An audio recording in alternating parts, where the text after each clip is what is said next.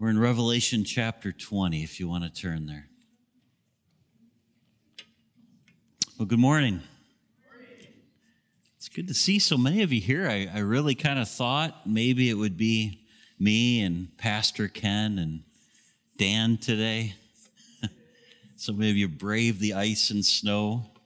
Glad you did. I'm also glad for those of you who are joining us online right now. Thanks for for being a part of what we're doing in our worship here this morning in that way. So we're in Revelation chapter 20. We're getting close, church.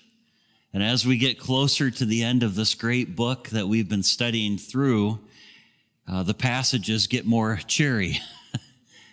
and I, for one, who have been charged with studying it this last year, am, am happy for that. Uh, we are we are at the part of the book now where we see the outcome for the saved.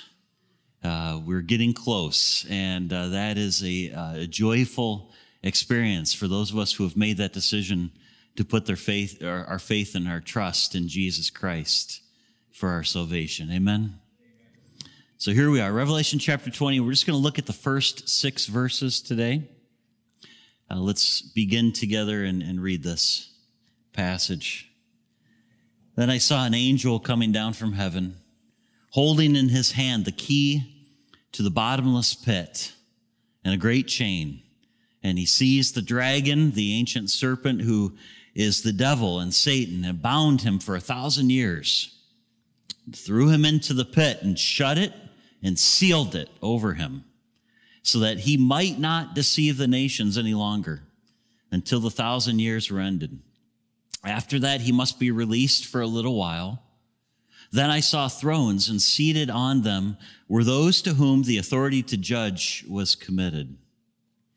Also, I saw the souls of those who had been beheaded for the testimony of Jesus and for the word of God, and those who had not worshiped the beast or its image and had not received its mark on their foreheads or their hands. They came to life and reigned with Christ for a thousand years. The rest of the dead did not come to life until the thousand years were ended. This is the first resurrection. Blessed and holy is the one who shares in the first resurrection. Over such, the second death has no power. But they will be priests of God and of Christ, and they will reign with him for a thousand years. This is the word of our Lord. So, how should we understand this passage? What's what's happening here? Uh, the probably this morning I should say that I'm going to be doing a bit more teaching than preaching. No promises, but I, I can't imagine I'm going to get too animated this morning. But I want to unpack this with you uh, because these verses reference events that occur in this. I'm going to put it in quotes because Bible scholars disagree on this. These verses reference a a period of time that is called in the text a thousand years, a thousand year period of time. Uh, for this reason, we call it in theology, in Christian theology, we call this the doctrine of the millennium. A millennium is, of course, a thousand years. And within Christianity, there are certainly differing beliefs concerning this passage. And, and again, if you've been tracking with us over the last year in our study of Revelation, that's not a surprise to you. That Bible scholars view this passage in different ways. I'm going to talk to you this morning about what I consider to be the two dominant views. And that's the premillennial view and the amillennial view. And if you're a note taker, there's a note sheet in your bulletin that might be helpful. Uh, you can also find it on the YouVersion app uh, for the, ser- the sermon this morning. There's two dominant views, and, and I cannot, I, we just don't have time for me to do either of these justice. And so I'm going to make this very simple, hopefully not too simplistic, but very simple this morning, and just give you the basic ideas. Now, if you've studied Christian theology at all, and specifically eschatology, eschatology is the study of the end times, I'm sure that you've bumped up against both of these views. You've seen them. If you know the doctrine of our church, Uh, I'm not going to ask for a show of hands to see how many of you have read our church doctrinal statement, uh, but if you have read that doctrinal statement in our church constitution, you've bumped up against one of these views, and I'll and I'll certainly tell you when we get there which one we hold to as a church. But I want to start just by offering simple explanations of each of these. So let's start with amillennial. The amillennial view contends that the millennium is symbolic completely symbolic, and it's symbolic for the church age. So, in the passage that we're going to study through together, the people who hold to the amillennial view would say that this is symbolic. This thousand year period of time is symbolic for something. Well, what's it symbolic for? This is, according to their thinking, the period of time between the first and the second comings of Christ. So, when is that? Right now. So those who hold to the amillennial uh, view of eschatology, of what this passage references, and, and I have to say, this is really it. We're going to look at some other verses that kind of contribute some thinking to this, but this is really where we can get the doctrine of the millennium from, the verses that we're, we're looking at this morning. So they would look at this thousand years referenced in these verses is not an actual thousand years, but just like, and this is fair, just like in other places in Revelation where numbers are symbolic, they would see this 1,000 years as being symbolic. And it's actually the entire church age. So what does that mean? From the time the church started, when Jesus died on the cross, rose again, and then launched his church, up through now, where we're presently living, until Christ returns again for us, we are actually living in the millennium in this period of time. That's what they would say. So it references the church age. Now, the other view is the premillennial view. And this is what we hold to uh, here at Fellowship as a church. This contends that the millennium is still to come. Christ will return to the earth. He will defeat his enemies, and then he will reign on the earth for a thousand years. Now, among even premillennial theologians and Bible scholars, people who hold to the premillennial view, some will, would see this as a literal 1,000 years, right, to the day. The reign is going to start, and 1,000 years later, it's going to end, and eternity will begin. And others would say, you know, that really doesn't matter. Numbers are symbolic in the book of Revelation, but it's going to be a really long period of time. So whether it's 1,000 years or not, there would even be some disagreement uh, among scholars who hold to the premillennial view. But the idea is that this 1,000 year period of time will lead into the final judgment and the beginning of eternity. So, Here's the question. Why does fellowship hold to the premillennial view? Why is it that we have sided on this side of the conversation? Well, I would say that there are reasons that are both biblical and historical. We have historical reasons for being premillennialists, and we also have some biblical reasons. And again, I don't have time to unpack all of this for you this morning. So let me give you a very simple historical reason or a very simple description of why this is a part of our history as a Baptist church. Let's go way back, first of all. First of all, many of the earliest church fathers held to this view. They were premillennialists.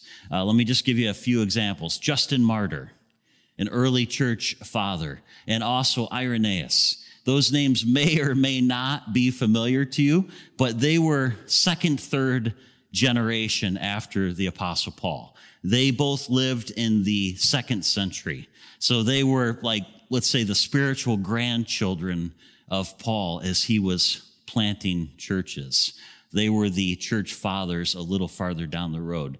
The church actually debated this in the early church in early church history they debated this for the first few centuries of our history until augustine in the fifth century early fifth century very persuasively argued for the amillennial view not the premillennial view And if, if you've heard that name before, St. Augustine, in the early fifth century, he kind of won the day for the amillennial view. And that was actually the common view, view among the Christian church for many centuries after that. So, what we need to understand then is that the premillennial view reappears in the 18th century. And it reappears among a few different de- denominations. Uh, it was very, it became very prevalent in the Pietist movement uh, in the 18th century. Uh, the Plymouth Brethren would be another denomination we would be familiar with. And also this small denomination known as the Baptists in the 18th century. We became premillennialists. And so, for that reason, this view, the premillennial view, that's the historical reason that we have now accepted it as our doctrine here at Fellowship, because it's been a part of our doctrine for the last two to three hundred years. However, I want to be quick to say that this is certainly not in a category of topics that we should allow to be divisive among us. Let me phrase that differently. This is certainly in a category of topics that we can agree to d- disagree on, even within our own church body. And, and here's what I'm saying I want to be so crystal clear on this because I don't want there to be any confusion or division among us. What I'm saying to you is that if you have studied the end times, if you're a student of theology and you've done some reading on this, and you have arrived at an amillennial view, in other words, your view is that we are now, right now, living in the millennium, the period of time that the verses that we just read are talking about. Please do not think that that means you should find a different church. We don't want you to go anywhere. We want you to stay here. This is definitely in that category of things that it's okay if we don't all see it the same way. And, and let me push that a little farther. There are a lot of very well respected Bible scholars today, names that you would know and names that probably some of you listen to. You podcast them or you watch them preach on YouTube who believe in the amillennial view. And so that's okay. That's not something that we should divide over or that you should sit there and hear as I, because what I'm about to present to you is a biblical premillennial view from what my conclusions on this. But what I don't want you to hear is, oh, well, Pastor Terry and fellowship is premillennial, so I should probably find a different church. Absolutely not this is definitely one of those things where it's okay that we all come to our own conclusions on. I believe that the premillennial view, though, does fit better with what we read here in Revelation chapter 20. And so that's what I'm going to unpack for you. The biblical evidence to me makes the premillennial view more compelling. And so let's look at the text together and we'll see at least why I think that, and maybe at least some of you will agree with me this morning. Let's look at the text together. Verse 1. Then I saw an angel coming down from heaven, holding in his hand the key to the bottomless pit and a great chain. So the English stand, Standard Version, let's talk about this very quickly. We've actually covered this ground before many, I think months ago now, the first time we talked about the abyss in the book of Revelation, but the English Standard Version translates the Greek word abyssos into the English phrase bottomless pit here. And of course, this is also where we get our English word, the abyss.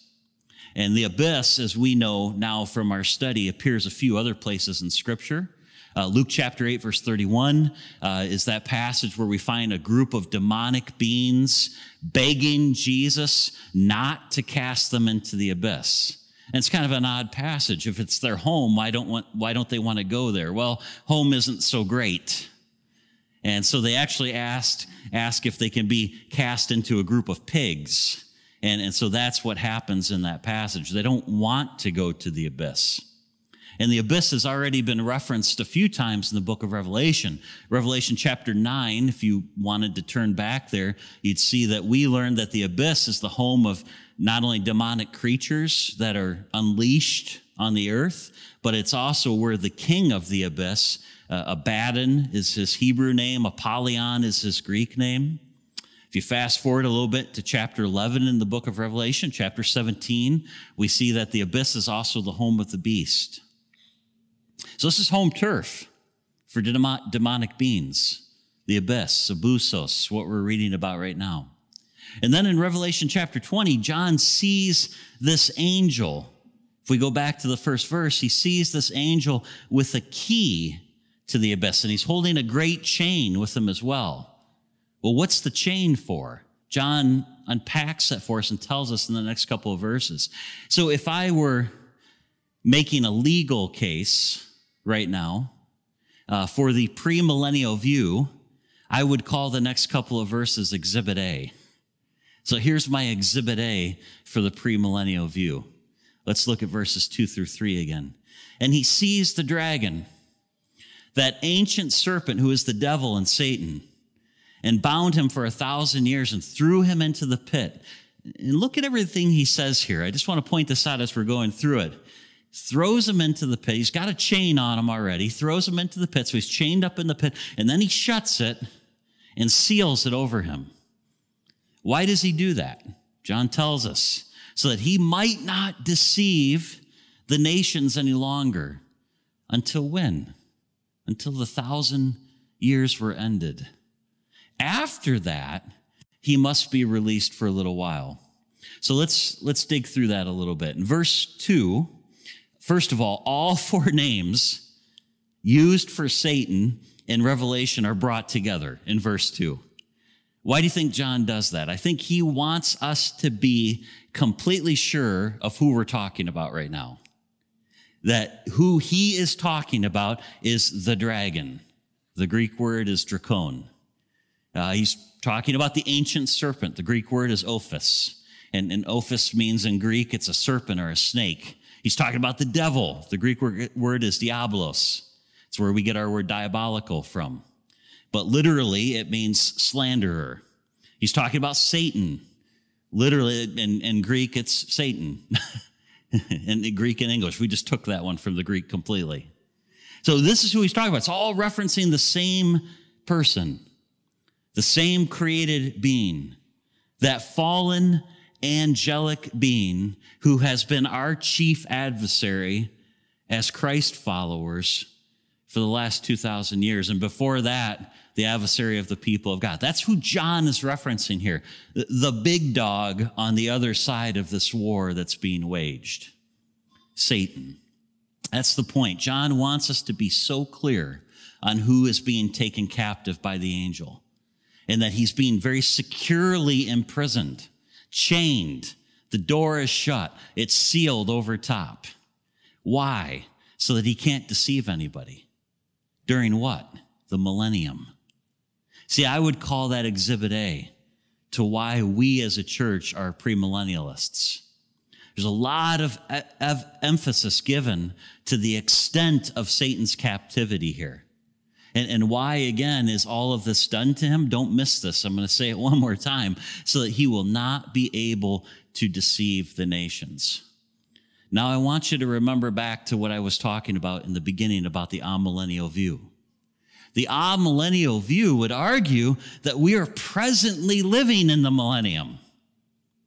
The text just told us that during the millennium, during the thousand years, that are being talked about, Satan is securely locked away. But the amillennial view would say that that's where we're presently living in that time, that the millennium is the church age. If this were true, then we are now living in the period of time where Satan is imprisoned and ineffective. My biggest objection to the amillennial view is that Satan sure does not seem to be bound right now, does he? He seems to be doing everything he can do to deceive people, and he seems to be doing it quite well. He's good at his job. He's very effective. And this has been the case since the very beginning of the church. Let me show you what Paul wrote here uh, to the Corinthians. First, Paul writes to the Corinthians, in their case, the God, lower g on purpose, of this world, this is referencing Satan. In their case, Satan, the God of this world, has blinded the minds of the unbelievers to keep them from seeing the light of the gospel of the glory of Christ, who is the image of God. Paul writes to Timothy, his son in the faith, who is one day going to take over the church from Paul. And he writes to him concerning elders and pastors in the local churches that Paul and Timothy and Titus and others have been planting. He writes in 1 Timothy, he says, Moreover, he must be well thought of. He's talking about pastors. He must be well thought of by outsiders. Why? So that he may not fall into disgrace, into a snare of the devil. What Paul is describing here, first to the Corinthians and, and also to Timothy, is a very active Satan. A Satan that's very effective at what he's doing. It, to me, it just doesn't seem to fit with the amillennial view. Peter writes to the church and he says, Be sober minded. He's talking to elders here. Be sober minded, be watchful. Why? Because your adversary, the devil, prowls around like a roaring lion seeking someone to devour. Revelation chapter 20, church, the, the passage that we're studying this morning states that Satan is bound and locked away. The amillennial view is that Revelation chapter 20 references the church age, but that doesn't seem to work with these and other New Testament passages. And it also doesn't seem to work with our present experience. Don't you feel and believe and see a very active adversary, both in your own life and in the lives of other people? To me, this is very compelling evidence for the premillennial view. And, and I'm going to say it again. If you see it differently, that's okay. Don't go anywhere.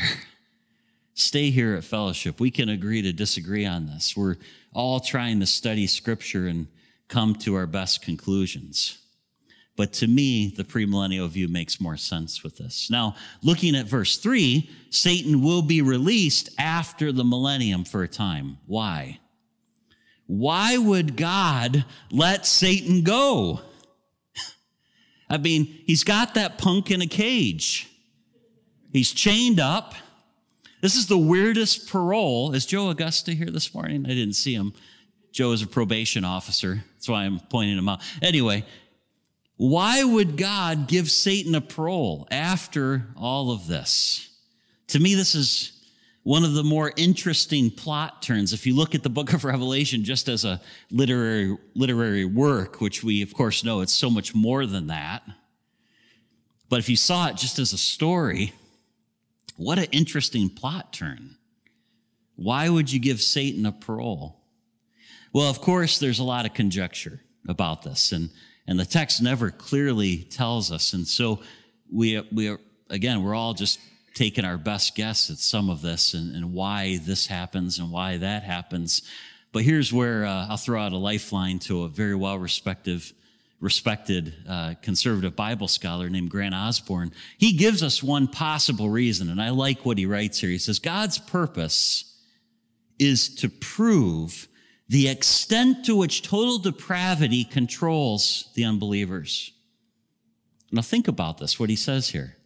For the entire thousand years, the nations will dwell under Jesus' benign rule and will not experience the evil of Satan. 1,000 years. People will live on the earth without the influence and the deceit and the deception and the work of the demonic realm.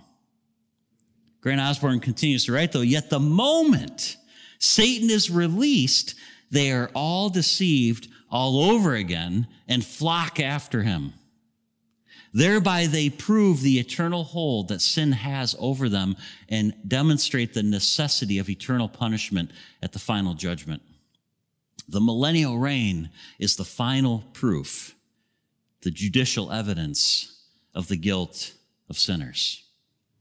But Grant Osborne is very clearly saying to us is that when Satan is released, he will be effective again at deceiving people. He tells his lies, and, and once again, he convinces the unsaved to follow after him. Could this be, church, the plan of God to demonstrate once and for all the extent of human depravity? C.S. Lewis once talked about this idea, and he said this, and I think this is so important for us as we follow after Christ. Every single day, we are either taking one step toward Jesus or we are taking one step away from Jesus. Every day of our lives, there's, there's no neutral. There's no neutral in the Christian life. You are either moving toward Christ or you are moving away from Christ. And, and so for someone who has moved away from Christ throughout their entire life, why would we think that's ever going to be any different? Now, often it is, praise God. Often the Holy Spirit intervenes, and we probably all have a story, myself included, of something like that, of someone who lived in their sin and they seemed to love it and enjoy it, and they lived this crazy sinful life, right, their entire life, and then on their deathbed, they respond to the grace and the mercy and the forgiveness of God. And amen. Praise the Lord for that. That is a wonderful thing. And I've, I've been there at the bedside of a family member in our extended family when that happened. A, a, guy who had did not want to have anything to do with Jesus throughout his life, but when it was coming down to the end and, and he saw the frailty of his own life, he reached out to Christ for salvation. And he seriously came to Christ. And I would never doubt that. And I think in that moment, I'm just going to be honest, I think in that moment, he thought God was going to take him that day. But God didn't.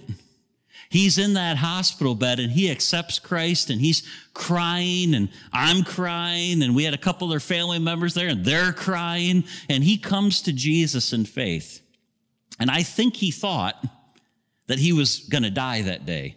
God gave him about four or five more weeks to kind of start walking out his faith.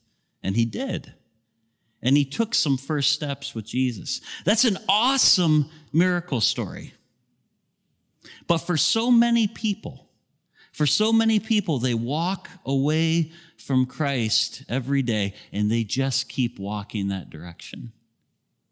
And we who claim to follow Christ Church, we need to understand that too. That we need to keep walking after Jesus and, and not fall into neutral. I think maybe the reason God lets the punk out of his cage after the millennium is to show once and for all that the sin of man is eternal. And that unless Christ is in our hearts, we will always choose our sin. And if the sin of man is eternal, doesn't it make more sense that punishment should be eternal? Don't we sometimes wrestle with that? I'm just being real with you. Maybe you've never wrestled with this, and I'm just giving you the inner workings of my mind right now. Maybe it's just me. An eternity of punishment for a lifetime of sin? Does that seem fair? Have you ever struggled with that idea in our theology? But what if that person would always choose their sin? What if a thousand years later, a thousand years after having no influence from Satan, no influence from the demonic realm whatsoever, all of a sudden Satan is now an option for them and they go flocking after him? And, church, that's what we're going to see is the very thing that happens in the text. And so, if the sin of man is eternal, if man would always choose their sin without Christ, then it makes more sense that punishment would be eternal as well. Verse 4. Let's look at verse 4. We need to bring this to a conclusion here. Verse 4, John describes what will happen at the beginning of the millennium. So now we're going back to the beginning. He told us that Satan's going to be released at the end, but what about the beginning and what happens throughout? He writes, Then I saw thrones, and seated on them were, were those to whom the authority to judge was committed. Also, I saw the souls of those who had been beheaded for the testimony of Jesus and for the word of God. Those who had not worshiped the beast or its image and had not received its mark on their foreheads or their hands, they came to life and reigned with Christ for a thousand years. Who does John see seated on the thrones here? Those to whom, as he writes, the authority to judge was committed. He, he sees those who had remained faithful to Jesus and had been martyred for their faith. There are other passages in the New Testament that speak to this as well. Let me just show you a couple. Matthew 19, 28, Jesus says to the apostles during his earthly ministry, Truly, I say to you, in the new world, when the Son of Man sits on his glorious throne, you who have followed me will also sit on 12 thrones, judging the 12 tribes of Israel. So this is Jesus to the apostles.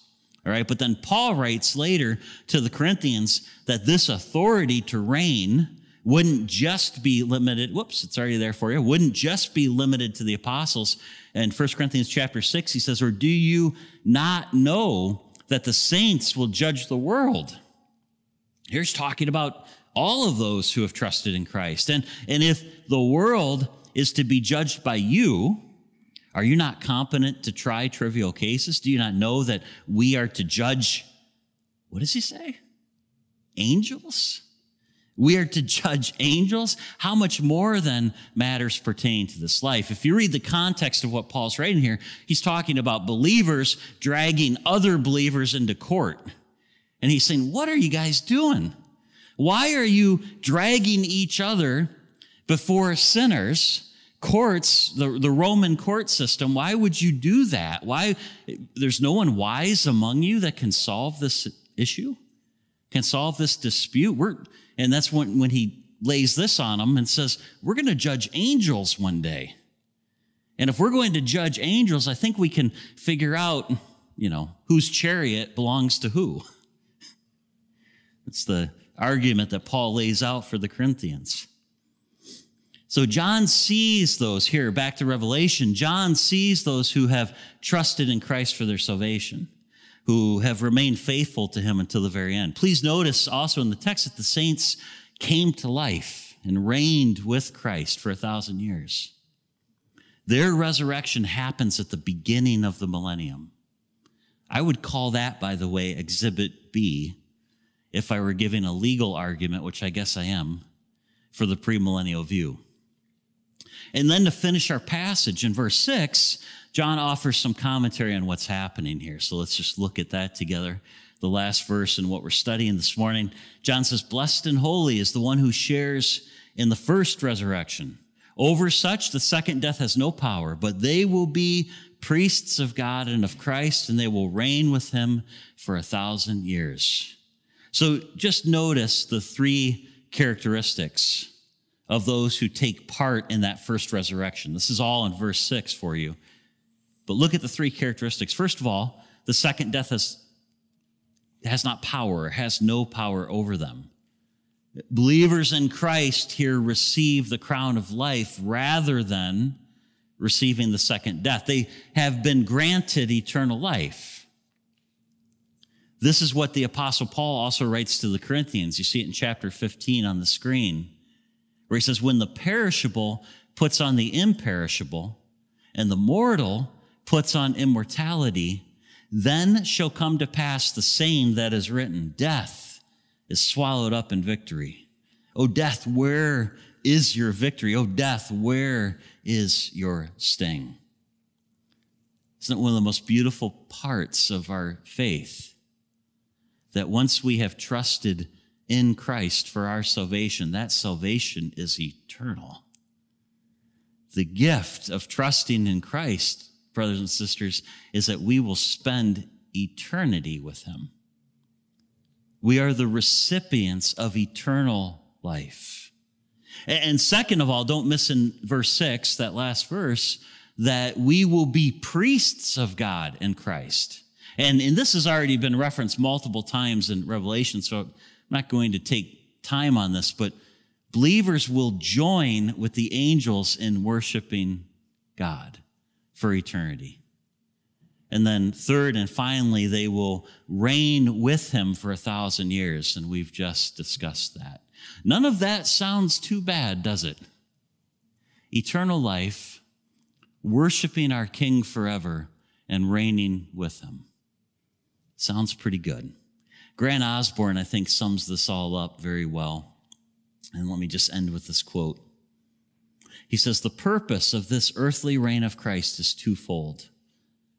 He's going to give you both of these just in case you missed one as we were going through it. He says, the vindication and the exaltation of the saints. Who are the saints? Us. The vindication and the exaltation of the saints, providing an important transition from their earthly suffering to their heavenly glory. And here's the second point, the second reason, the final proof of the eternal nature of the depravity of sinners. The implications for us are critical. Those who choose the world throughout their lives and plan to make a last minute decision for Christ. Now, notice what he's not saying. He's certainly not saying last minute decisions for Christ don't happen. But he's saying if that's your plan, that if you think you're going to choose the world, what was the illustration I gave you? That you're going to walk away from Jesus every single day, walking toward your own sin. And your plan is that you will make a last minute decision for Christ. So as to get into heaven, you're deluding yourself, he writes. Every day they turn from Christ, further hardens their hearts. And if they have time at the end of their lives to make a decision, it will be governed by a lifetime of rejecting Christ. And then here's the good news for those of us who have decided to follow after Jesus Christ. And I pray that that's everyone in this room. This millennial period will be a glorious time of enjoying Christ's presence and getting to know the countless believers from throughout history. Amen. Can I ask you, you don't need to respond or raise your hand or anything, but can I ask you, are there people that you are looking forward to seeing again? Those who have gone on from this life. Maybe it's the person who led you to Jesus in the first place. Maybe it's a childhood Sunday school teacher or a grandparent or a great grandparent. Or maybe it's a great hero of the faith, kind of a silly idea in Christianity, since in the kingdom, uh, the, the least, I think is what Jesus said, will be the greatest. But someone that you look, look up to in the, the pages of Scripture, or someone that you, oh, I just can't wait to meet that person. We will have the millennium to get to know those people all over again and to worship Christ, and then eternity begins. Amen, church? Amen. Would you bow your heads in prayer and worship team come and join me? Just want to pray and we're going to sing and then we're going to move into our time around the Lord's table. Father God, thank you so much for your great love for us. I love the verse that we read earlier in our time of worship and singing. That, Lord, your love is so great for us that you actually sing over us. God, I'm so thankful for that. I'm so thankful for that kind of love. Lord, that not only has secured our salvation, but it teaches us how to love others. Lord, may we consider these days that we have in this life as a gift from you to be used to be witnesses to those who do not yet know you.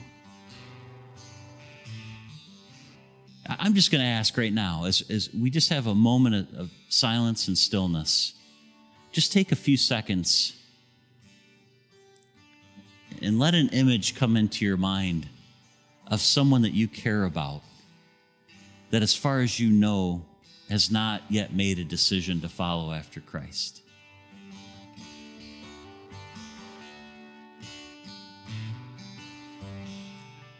Heavenly Father, as we think on these people, would you give us an opportunity? Would you open a door? Would you prepare the way? Would you soften their heart? And then, Lord, give us the boldness to just speak the truth in love,